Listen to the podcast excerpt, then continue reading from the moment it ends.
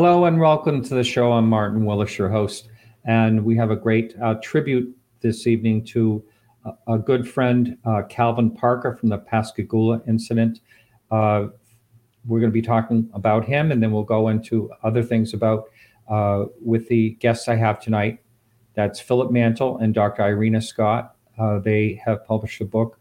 Uh, Calvin has written a forward to it, of course, but it's called Beyond a Reasonable Doubt and that's about the Pascagoula incident. More witnesses had come forward. It's pretty amazing because a lot of times, you know, people will uh, say to me, "Why do you talk about these old cases?" Well, when the old cases get talked about, a lot of times it it means that uh, people are hearing it possibly for the first time, and they said, "Oh yeah, but my uncle said something about that happened then, or whatever." So it's really good. I I like rehashing the old cases, especially when they're as incredible as it is. Uh, you know, the Pascagoula incident was an amazing one. So yeah, we will miss Calvin. Uh, he was such a great guy, and what a great sense of humor. And the blog this week is called "In Memory of Calvin Parker." That's by Charles Lear. He did some research, and it kind of details out the uh, the Pascagoula incident, what happened during all that, along with uh, you know how not just Calvin Parker but Charles Hickson reacted. Uh, the story is there. It's on our website, podcastufo.com. Without further ado, we're bringing in our guests, uh, Dr. Irena Scott and Philip Mantle. Welcome. Yeah, good evening, Martin. So uh, yes, we're we're paying tribute to a wonderful man, and uh, we all got to know, and uh, it's uh, it's really sad we lost Calvin back in on the 24th of August, I believe, right? Yeah, absolutely, yes. Yeah. So, uh, Philip, uh, your connection with Calvin, I, I, was a little bit instrumental in that, and um, I, I was well, so happy. No, no, no, you're, you're, you're being far too modest, Martin. You were instrumental, not partially. I mean, I'd uh, I'd been searching for Calvin Parker for about three months.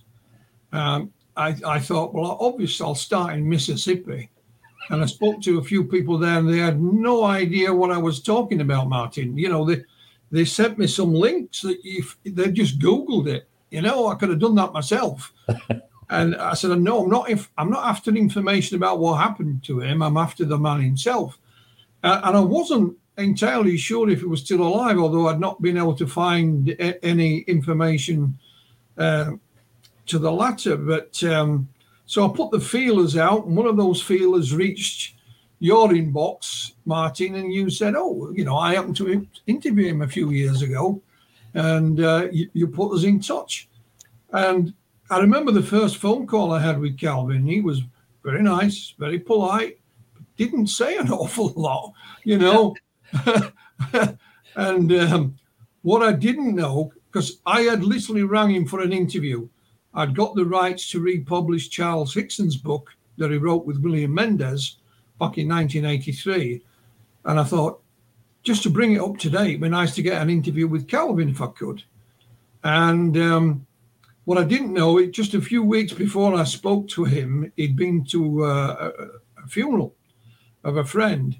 And as he's coming out of the place, he, he wrote, I think it was in like a, you know, and he wrote his name in, in the book of condolences and the people coming behind him saw his name, and then and they started to wink, wink, nudge, nudge. Calvin didn't like that in the first place. He thought it was bad manners, disrespectful.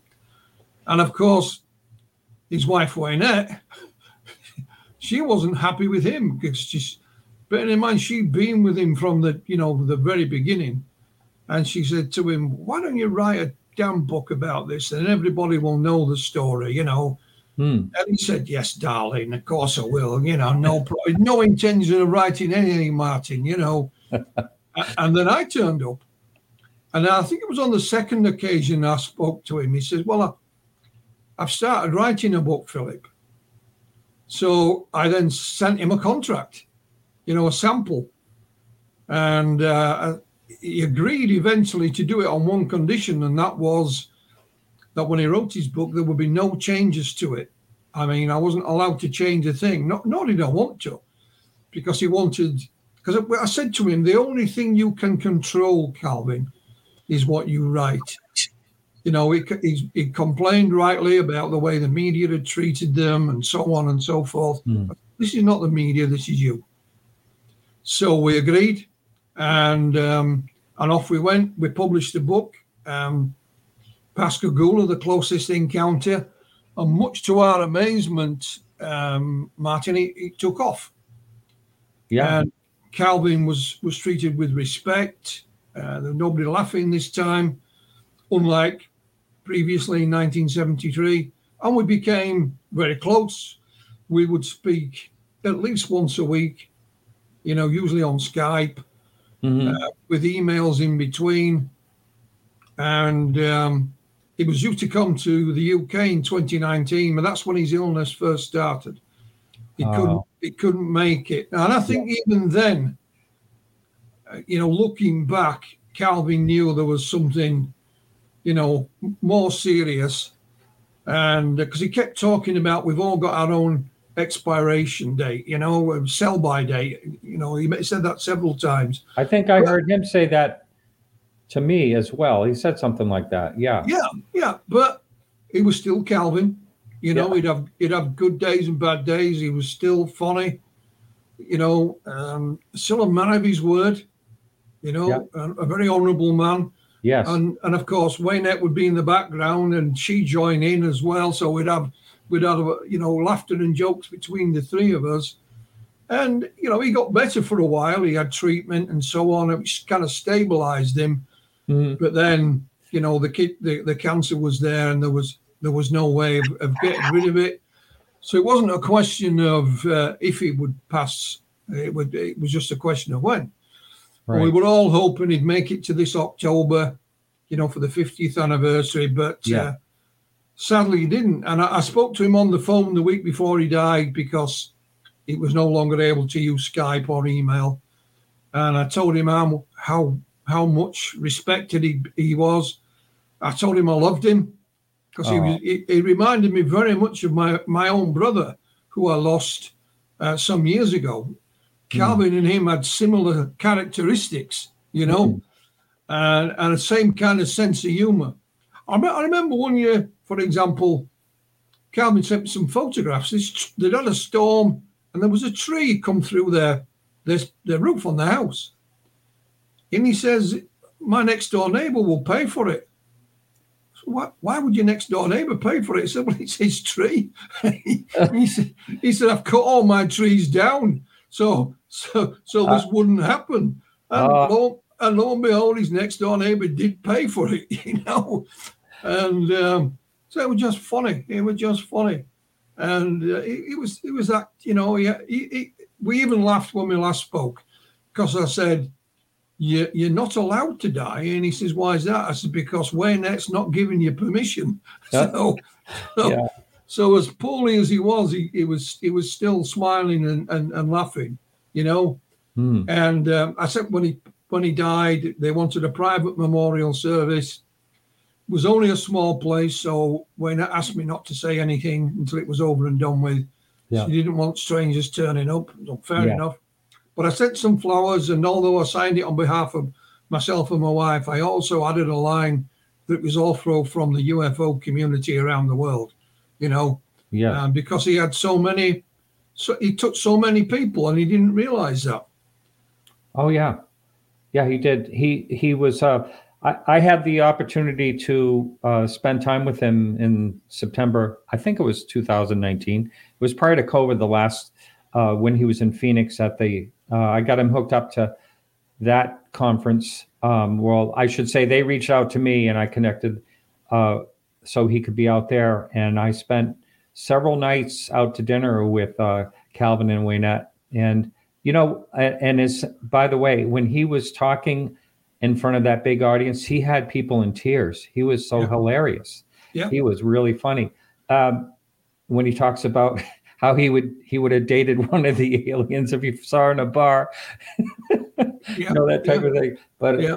anyway, uh, he uh, he's a sophisticated man. A lot of people, because I know the southern accent, uh, but he is he was quite a man. I mean, he was building infrastructures for airports around the country his company was. I mean, uh, people don't understand that.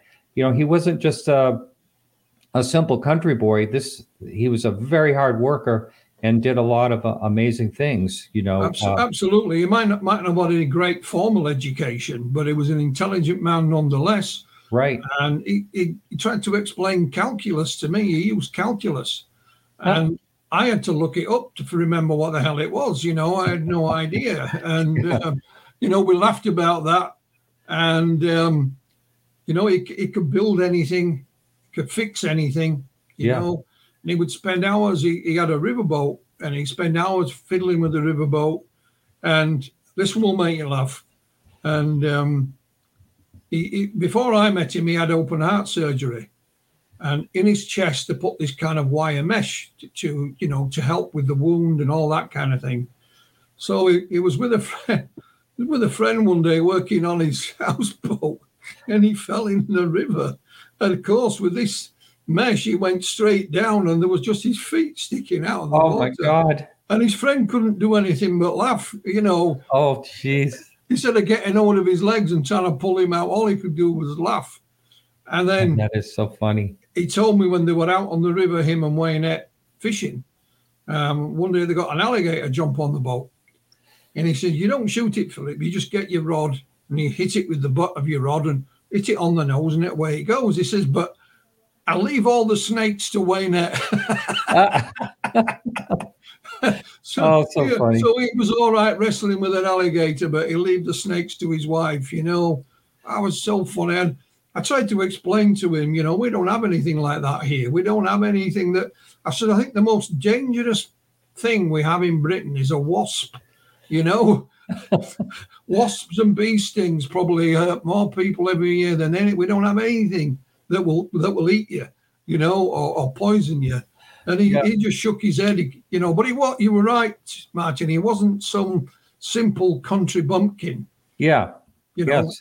he might not be sophisticated in in his language and things of that nature, but he certainly wasn't stupid by a long shot, not at all. Right. Now somewhere he had sent me a picture of that houseboat, and I was just looking for it, and I can't seem to find it. Unfortunately, that was a house mansion. Oh, that Oh, thing was was huge. I, I'm, he kept saying to me, "I'm working on my boat," and I'm thinking a little boat, some you know, Well, he had those, rowboat yeah, or a, or a little motorboat, and then he sent me a photographic photograph of it, and it's, it was huge. But before he died, Calvin sold his house and his boat and everything. Uh, I want to. I want to just want to tell you this little story about some really nice people. There's a there's a gentleman that's featured in our book. I'm not going to mention his name. He, he was a witness to some events. I hadn't heard from him in a while, and he'd met Calvin, you know, and he phoned me up uh, completely out of the blue, Martin, and he said, "I've I've heard that Calvin's sold his house and his boat, so I got some, you know." He says, um, "Can you tell him for me? I've come into some money, and if he wants his boat back, I'll buy it for him." oh my God, And that's something. I didn't have the heart to tell this guy to begin with that that you know he was he was he was dying. Yeah, I, I told him eventually, but uh, this gentleman just came out of the blue. I haven't spoke to him for you know two or three years at least, and I think he met Calvin twice. And he said, uh, "You know, I want." That's why he was contacting me, not to find out about Calvin, just to tell Calvin he'd buy his boat back for him if he wanted it. You know. that's amazing. And I thought, wow, man, you know, even in the darkest of hours, when when you know people are going to die and something like this happens, it gives you, it it, it, it you know it, it it was very uh, you know I felt moved by it, and I it wasn't me that was offering this, you know. Yeah. It shows you what good people are out there. It really does. Yes, yes, and uh, that that's such a wonderful story. Now, uh, Dr. Irena Scott, we haven't heard much from you. It's because we've been doing all the talking. um, had were you able to actually meet up with Calvin? No, I had spoken to him before, but I hadn't met him. But you are you are uh, instrumental in doing a lot of uh, the work on this uh, this latest book. But you spoke to him on the phone Uh, or Skype or whatever. yeah, Yeah, yeah. So I, I didn't know how close you were to him, how you had connected with him, how how all that was, or you were you were basically doing more of the research part of uh, of the aspect of the latest book that came out and others. Yeah, I was interviewing the other witnesses and the people that were affected by it.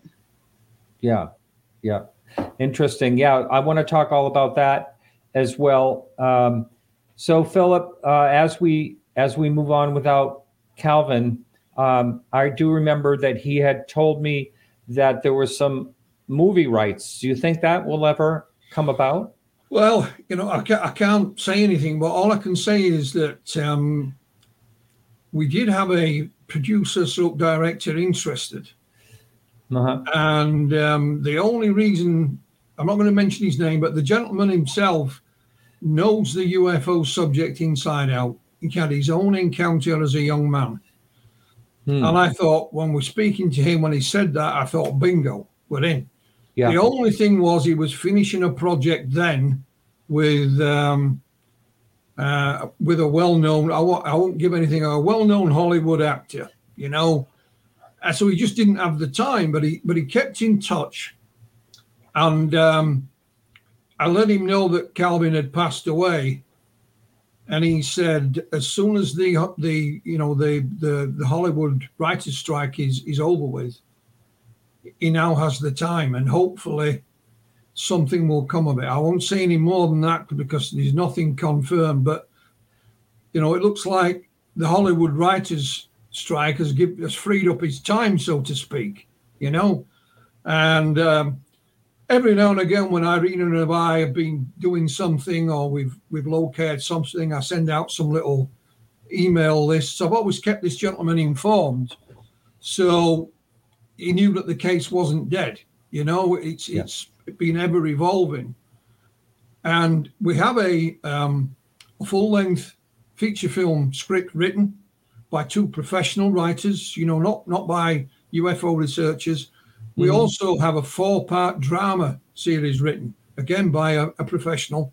So both options are available, and we, you know, we'll have to wait and see. That- That's all I can say. Once the writers' strike is over, then um, I think we might start talking, and hopefully, you know, we'll get the green light. But you never know. You never know. I've always listed this case as what I what I consider one of the you know the top five, um, and the reason one of the reasons that makes this case so credible, in my opinion, was the hidden uh, recording that was being done in the police station. Now, one of the things that I often do here, well, a couple of things while I'm in the midst of this. First of all, this is pre-recorded because Philip um, is in um, London, England, I mean. And uh, secondly, that I'm going to be in the chat room while this is playing live, and Irena's may be in the chat room as well. Where I was going is what I often forget is that there are a lot of new people right now that are listening to this show and listening and paying attention to the UFO topic that have never done that before. So they have no clue of what we're talking about.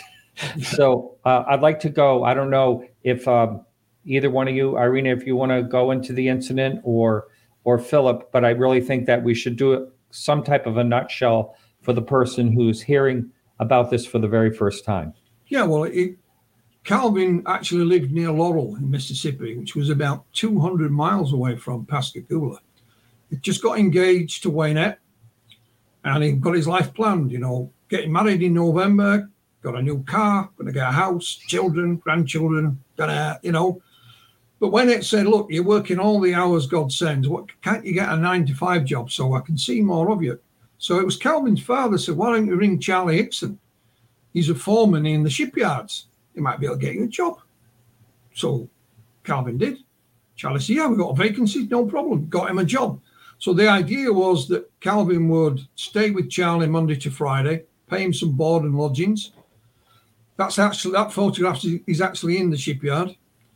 So October the 11th, 1973 was Calvin's first day at work in the shipyard as a welder.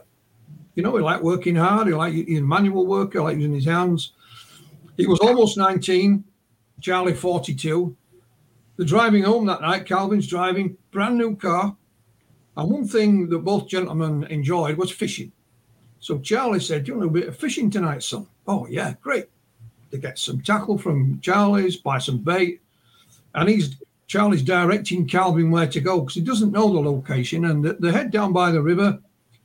And on the way in, they pass a no entry sign. Calvin remarks on that, and Charlie says, "Don't don't worry about it." You know, they park up. You know, they they start fishing. Uh, in the first spot, they're they're you know bitten to death by insects, so they move to an old pier at the Schaupeter shipyard that's long since been closed. You know, fishing away, and then this Calvin said that these blue lights came from behind them, and it went out across the water. And he thought, we shouldn't have ignored that no entry sign. We're going to get arrested, you know, for trespassing, you know. So they turn around almost simultaneously. And of course, it's not the police. There's this football shape object we call a rugby ball shape descending, two lights on one end. It stopped a couple of feet above above the ground. The light from it was dazzling, and this opening appeared, and the light was even more intense. They they had to shield their eyes these three humanoid creatures literally floated out of this thing, didn't walk or run across the ground. Uh, two got hold of Charlie, one got hold of Calvin, and as scared as they were, they felt instant relaxed. And they were taken towards this thing as they went through the opening, Charlie to the right, Calvin to the left. And um, they were examined this thing came down from the ceiling, went around Calvin. A similar thing happened to Charlie. But these big, ugly creatures, as Calvin described them, they were about five feet tall, thick neck, pointed protrusions out the side and one out the front. There it is. Long arms with like pincer like appendages. The legs didn't move at all, were stuck together. Uh, the, the, the one stood next to him, and then he, he felt this presence from behind Martin. And he, for some reason, he thought it's a woman. And this other creature appeared, and she was pretty much, like you said, was was female. Uh, apart from the middle fingers were a bit longer, and she pushed Calvin's jaw down and put his put the finger up his inside him. Uh, they took his lower clothing off, shoes and socks. They says they stuck something in my foot and it hurt. And mm. it hmm. was almost, he felt almost as if his blood was being drained out of him and replaced with something else. At some point, Calvin uh, managed to regain his composure and he could move and he got hold of this female and banged her head against the wall. At which point she pointed to the ugly creature, got hold of Calvin, back out onto the pier. And the next thing he remembers is Charlie shouting at him, You know, are you all right? Are you all right? you're all right, son? They turn around this thing disappears into the sky and he's gone. Now, to begin with, they weren't going to tell anyone um, because Calvin's about to get married. He thought, my, you know, my fiance's father won't let me marry her. Everything am I right in that case? So they set off home, but it was Charlie that had a change of heart. And he said, What if these things come back and do this to somebody else? You know, what if it's an invasion? Bear in mind, Charlie had served in the army and fought in Korea.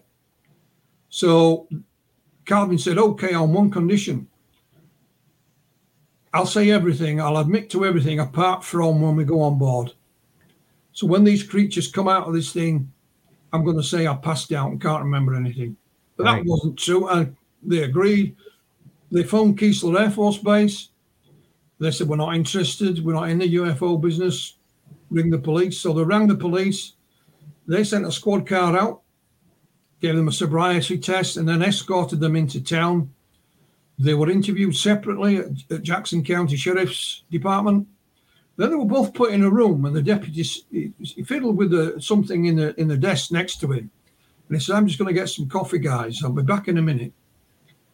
And then a few minutes later, he comes back, opens the drawer again, takes something out. They had no idea what he was doing, and of course, it was a recording. And Sheriff Fred Diamond and the deputies thought, we'll have them now, you know. We, we've got this secret tape. And of course, on the tape, when they played it back, they weren't laughing and joking. You know, Calvin is crawling up the wall. and they're talking about what had happened to them. They were up, they were mesmerised by everything, but they, they, they, were talking about this opening. You see that opening, son? How did that happen? Um, so the the law enforcement changed their attitude with them to believe in them that something had really terrified these two fellas, and off off they went home. The sheriff said, "We won't say anything. You know, we're not a word." The following morning, they got up to go to work. As soon as they get there, they're summoned to the boss's office, and he said, "What the hell have you two been up to?"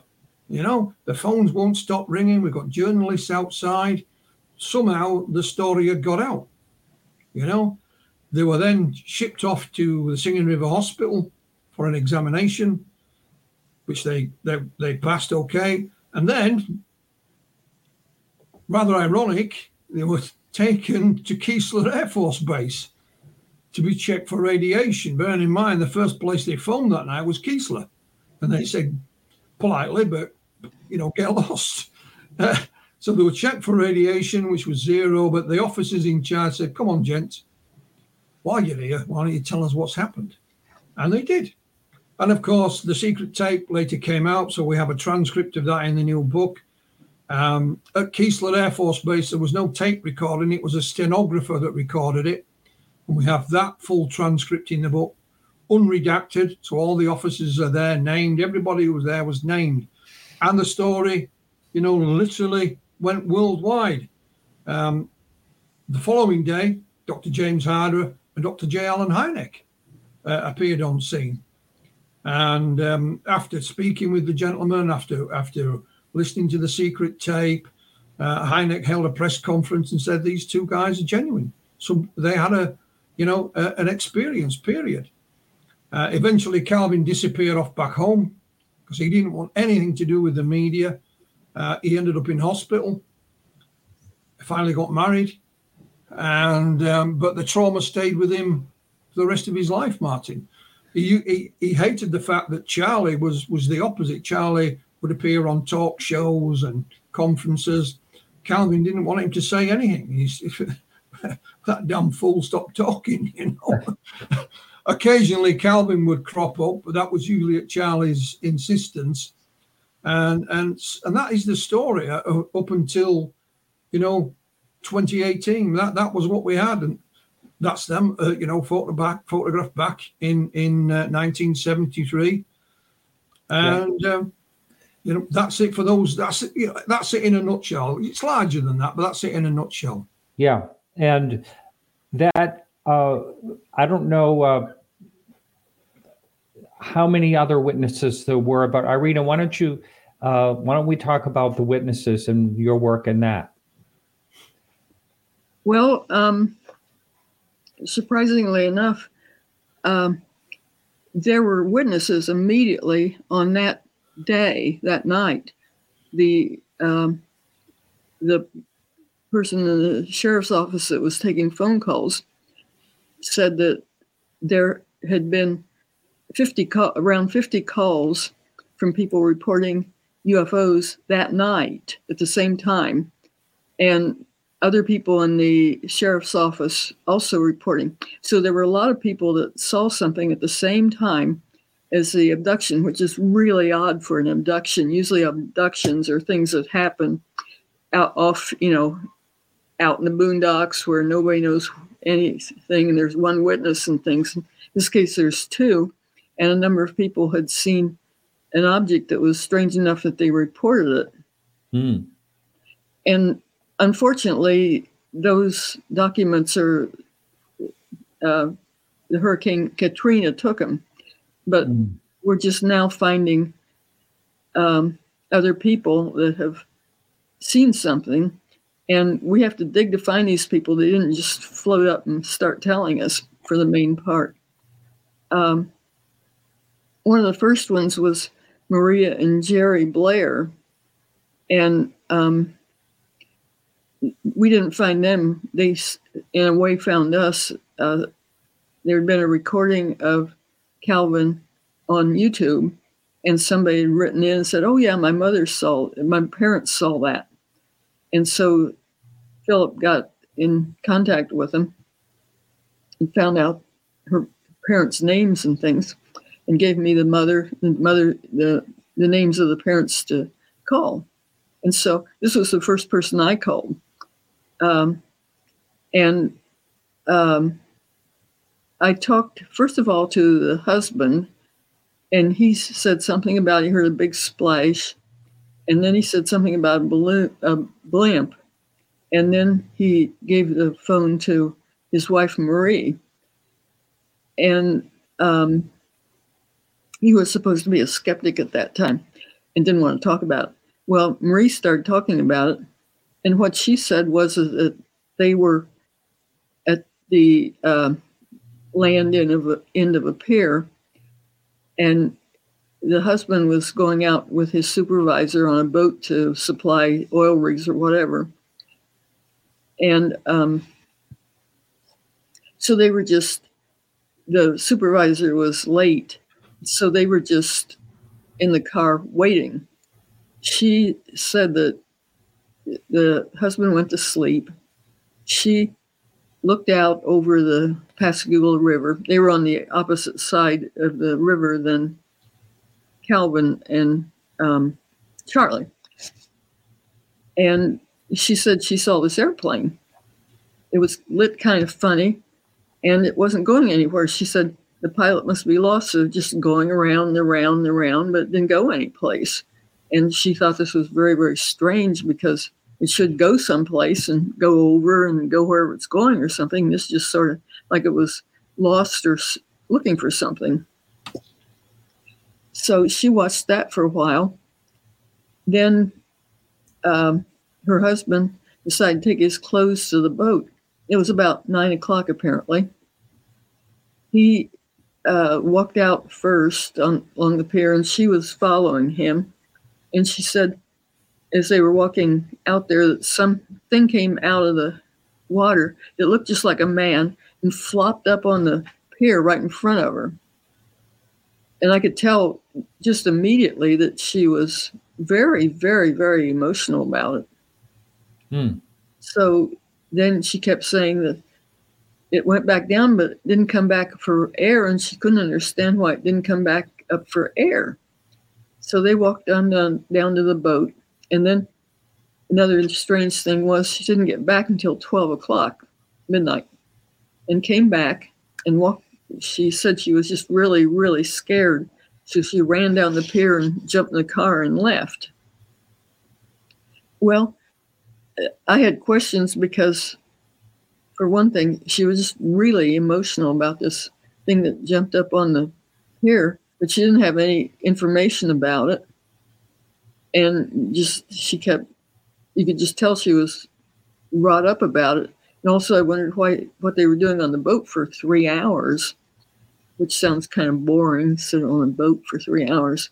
But anyway, um, so we talked for about two years back and forth. And I was just, I could sense, you know, she thought maybe something else happened, but she didn't know what it was. And her husband was a skeptic, so she couldn't discuss anything with him. Well, eventually, unfortunately, her husband got sick and then he died. And just, um, he had been a skeptic all this time. So just before he went on a ventilator, he told her that they had been abducted. And this was news to her. She'd had this feeling that something was going on, but she didn't know what it was. And so he told her that they'd been abducted and in the um, object, and he remembered the uh, beings or whatever they were, uh, and remembered kind of in detail, which if if it was my husband, I would I would you know first of all wonder if he was telling the truth or just appeasing me or something. But she seemed to totally believe him, and uh, and she knew him, so I you know I'm sure he was telling the truth, but mm. she was unhappy because that would be really really scary because he seemed to have some he had had some communication with these things beforehand. And he was trying to protect her, apparently, and not tell her. So that was one reason why he was acting as a skeptic. Uh, And then eventually she underwent hypno- hypnosis and also remembered a little more. I don't think, I don't know if she ever remembered being inside the object, but she remembered seeing it closely. And she had a lot of information from her husband. For example, he taught, he referred to one of the beings as a doctor. And she didn't know exactly why he did that but she thought there was some kind of a conflict or maybe he maybe the thing had really examined him a lot more than he wanted to talk about or something. And at, after their reported abduction uh, he saw the beings swimming back toward the um, toward the pier where calvin and Charlie were. I mean, they didn't know then that, you know, they were there. They just knew somebody was there, something was going on.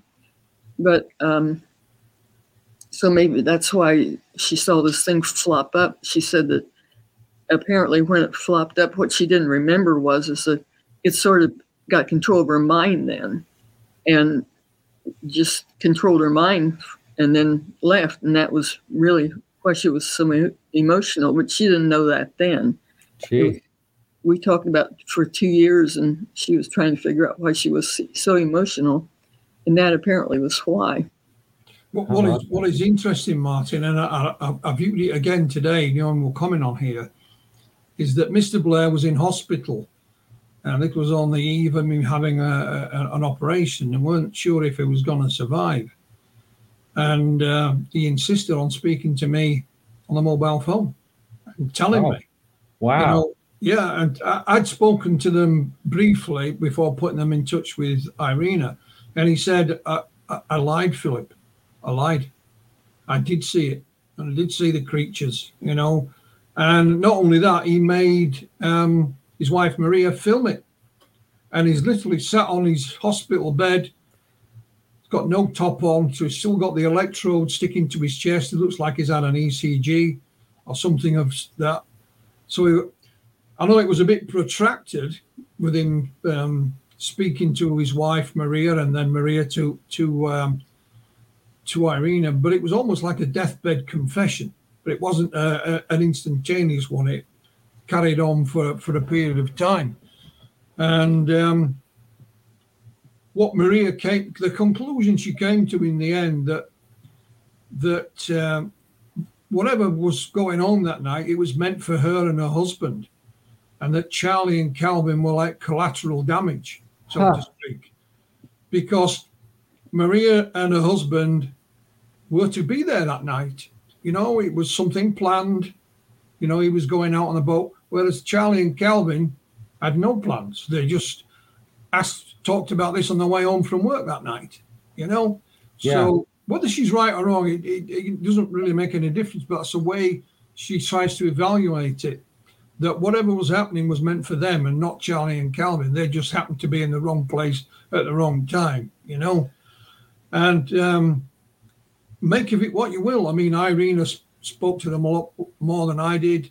We have a brief video clip of, of uh, Maria talking about this, uh, and we have it on audio as well. And we filmed the hypnosis. So the hypnosis is, is both audio and video, and it's professionally filmed. And um, it, it, it, none of us expected this, Martin. You know, and she met she met Calvin. You know, they became we became friends. Oh, that's good. Yeah, Yeah. none of none of us expected anything like this. You know, Right. and and that's just the beginning of it. It really is. Well, you know, this is uh, really quite an amazing part that I was unaware of. And if you really think about it, if Calvin and Charlie did not go to the police station that night, we would have never heard about this incident. Sim- similarly, with Mr. and Mrs. Blair, it was the comment on YouTube. It, Calvin had made this little eight minute news item, and somebody put it on YouTube, and there was loads of comments, and there was just one comment, and it said, "My mum and dad were on the opposite side of the river that night, and they too saw the UFO." But then this person added, "But they weren't abducted," and it turned out that this young lady was actually Maria and Jerry's youngest daughter. They have Hmm. two daughters. So even their daughters didn't know about what had happened. They knew they'd seen the lights and things like that, but that was it. Yeah. And again, had she not made that little comment, you know, had I not seen it, we, we would never have known about them. Because people say, oh, these people want their 15 minutes of fame. That's why they're coming forward. Well, they didn't come forward. It was just a little thing that their daughter wrote that I happened to see and follow up on. And I learned a valuable lesson yeah. do, doing so was to always try and follow up on things like that. oh, I agree. yeah, Um, Irene, yeah. Irene uh, spoke to them, texted them. You know, you know, we kept in constant touch, uh, and still are. We're still we're still in touch with Maria today. I remember uh, Kevin Day, who's known, you know, for, uh, you know, the Tic Tac incident, 2004, off of the Pacific out by Catalina Island out there. Um, he commented on uh, something I did with Robert Powell about the Tic Tac incident, and that, and so that's how he, someone connected to. He said, "Yeah, I was, I was there," you know, and you think at first, "Yeah, yeah, yeah, whatever." but you know they followed the lead. Robert Powell followed the lead, and uh, you know Kevin Day has spoken a lot uh, about that situation. It is amazing how that connection can happen, and uh, you know one thing I I uh, I've mentioned about this. I don't know if I've mentioned it on this show or just to people, but uh, after I first, well, first of all, I should just say my my part in the whole thing how how it all happened that I connected with Calvin was and and to give credit where it's due is Michael Lauk was writing blogs for me and he wrote and my since that time my uh, UFO podcast UFO website was hacked. I lost 15, 1500 pages, but it was a really nice blog about the Pascagoula incident. And it was nice enough written, well written that Calvin actually contacted me. I didn't, you know, I got an email saying uh, that was very accurate and very well done on the Pascagoula incident, signed at the bottom, Calvin Parker. So I said, Is this the Calvin Parker? And he said, Yes. And I said, How would you feel about coming on a show? I know you haven't been on a show for years, and how would you feel about it? And we talked on the phone, and eventually I convinced him, and I did a phone interview at the time with him and it was wonderful. Real fine gentleman. That's why I always felt about Calvin. But um, so what happened, uh, and you may know this story, Phil, Philip. I'm not sure, but what had happened was uh, it was quite some time after I got a email from someone that said, "Hey, can I please have Alvin? I mean Calvin's contact information." I never send anyone anyone's contact information, but what I do is I'll forward an email to that person. Well, it ended up being an estranged daughter. And they got back, to, they got together and had a wonderful time. Unfortunately, she passed away. But um, when I was out in Phoenix, Calvin was telling me about how much that meant in his life to get his daughter back into his life for the short time that, you know, she was there. So that made me feel, I mean, that was worth doing the, the podcast right there alone. Yeah, I mean That that, that, was Calvin for you, and he actually enjoyed um, speaking at the conferences in the end. Not not not because he was the centre of attraction. He just loved meeting the people. You know, he was a people person. Oh, yeah. and um, you know, he, he was he got a taste of it, and he wanted to do more. And of course, you know, he, he- the illness kicked in, and, he, and he, he couldn't travel. So, um, you know, we're fortunate. We, you know, uh, uh, Dr. Scott and I have have um, been consultants on a new documentary with a, a UK company, and that's all done. It's been edited as we speak, and we're, we're hoping. I've seen the trailer for it, and if, if the documentary is as good as this trailer, I'll be very happy. Hopefully, that'll be out by the end of the year. We have no control over that, of course. Yeah. And um, you know, Calvin's in it, of course, and Waynette, and um, like the thing with Mr. and Mrs. Blair, every every word of that is in the book. The transcript of the hypnosis is in the book. I know it's a contentious subject, but it, Mrs. Blair wanted the hypnosis, not us. So we were able to facilitate that last year, film it, transcribe it. It's all in the book. Calvin's hypnosis he had last year. Again, we filmed it. It's in the book. I'm, I'm make of it what you will. And, and you know, as we're accumulating this information, Martin, there was certainly no thoughts between Irena and I of, of, of any book. You know, we wrote articles about it and we thought we can only write so many articles. This is not going to stop. You know, Yeah. you know, it just kept coming. And we did an interview a few weeks back. I'm not sure if, if Irena was on it. And somebody said to me, How many witnesses are in the book? And I thought, I don't know. I haven't counted them, you know. Now, I knew Irena said she's so far spoken to about 30 people. And I think that's that's fairly close. But there's about 40 witnesses in the book, you know, and that includes the Blairs and a chap called Larry Booth who was right there in 1973. We've got some old footage of him, you know, and then a few more came out a few years later. And then there was a chap called Mike Cataldo, ex-US Navy. He came out 20 years, 28 years later and told his story. And then when Calvin told his story, it's how we found others, and others came out of the woodwork and so on. So we've, there's around about 40 independent eyewitnesses in this book. Wow. Not Can you, all- yeah. Yeah, Go right ahead. Would you mind holding up that that book? Oh, I get- absolutely. yeah. You know, you're lucky I haven't got it sellotaped to my forehead, Martin. Beyond a there you reasonable go. You've got it. You've got it. You've got it in stereo. I, I There's know, and I, I like There's- I like the little little tabs you have in the book there. Yeah. mean, those are great. Those are great. you Um, can you can tell the scientists here, can't you? yeah, Me with nothing stuck in it, and Irene with all the tabs, knowing where to go to where idiot here has to flick through it if I try and find something, you know. But That's funny. I, but- I've I've got a question for you. Uh, I don't I don't know who wants to answer this. Irena, may- maybe you, you since you've had more detailed conversations. But uh, you know, this is what we think of when we think of what Charlie uh, claims he saw. And I remember talking to Calvin. He didn't remember those appendages on the face like that. Um, and these, uh, for the audio listener, these will pictures will be in the show notes.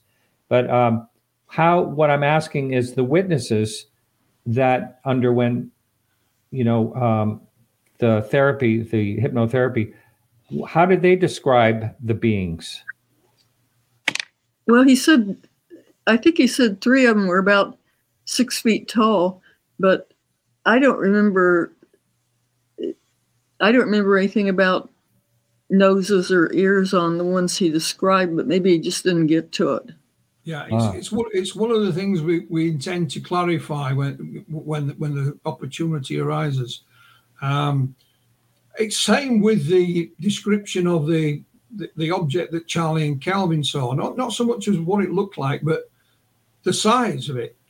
Hmm. there was some discrepancies in that. And Calvin said, well, you know, the the light from this thing was so intense. Yeah, I remember that. It was it was hard to make out. We could make out the shape and, and whatever, but to get a really detailed look at it, it was difficult because we had to shield our eyes. It was like a welder, you know, arc, uh, Yeah. arc welding. And um, so, the, the, yes, there are discrepancies in, in, in some of the accounts between them. However, you know, I think that adds to the veracity of it because if it were exactly the same, yeah, then you think it's like it's like me and you, Martin. We're standing at the side of a road and a bus goes past.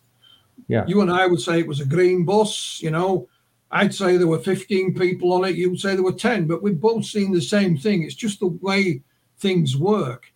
And um, Well, as know, yeah, I'm I'm sorry, but as we go through, uh, we're, we're kind of running out of time here pretty soon. But as we go through and hear people, multiple witnesses speak, I know you you can say the same thing. A lot of times, people actually don't see the same thing.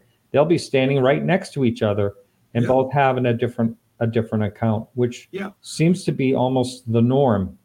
yeah, well, we've got people again on the other side of the river saw the thing that night.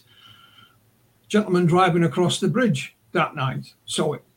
You know, people in and around the area saw it. You know, um, and we put everything and anything we've we've accumulated in the book. And our argument is we believe that beyond reasonable doubt, if we took this to court, we could prove something really extraordinary happened that night. Cannot, mm. of course, prove they were abducted by aliens, but that wasn't our original title for the book. I mean, I, I, I think I was watching a courtroom drama one night and it, I heard that phrase and I emailed Irena and, uh, and said, What? But the, there is more information out there. And the reason we know this, Martin, is because just in, in August, a lady by the name of Chelsea Norton Prince, who runs the uh, Ocean Springs Historical Society, contacted us. She had an interest in the case, and a member of their society had two boxes of letters that once belonged to Charles Hickson. Oh. All in plastic awesome. containers. Yeah, her mum and dad had bought Charlie's house when he died in 2011.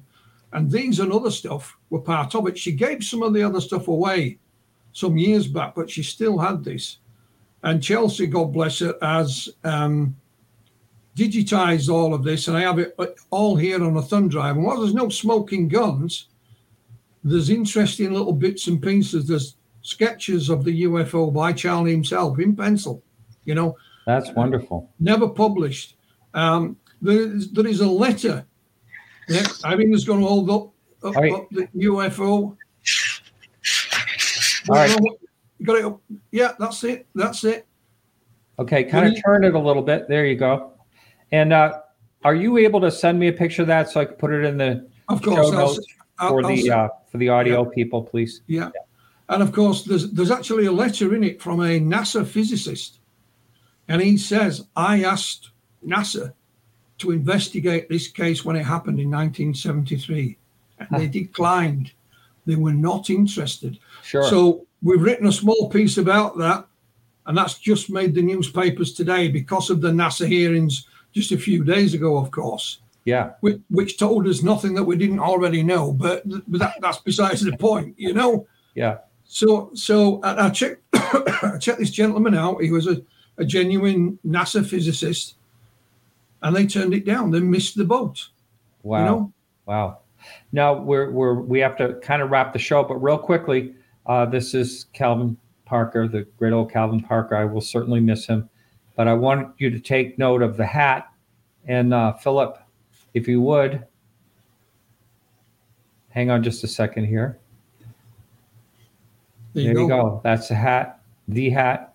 Now, tell tell quickly tell the story. I know we're running out of time, but uh, that's a signed yeah. hat from Calvin. But I'll just tell it real quickly because we out we are out of time, and that is uh, uh, Calvin did a talk somewhere, and someone came up and offered him two hundred dollars for the hat, and he laughed and he said, "You can buy this hat down the road for twenty bucks," and he said, "Yeah, but it's not your hat."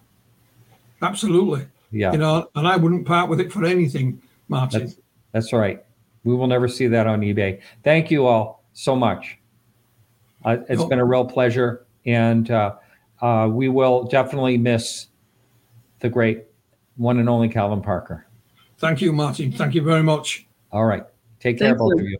All right. All right. So we'll be back next week with Jim Quirk. Jim Quirk is a uh, a guy that started podcasting on UFOs. He has a great sense of humor and he really does look for the a lot of the facts into uh, he has a lot of interest in this topic so that's when we'll be back thank you all and remember to keep your eyes to the sky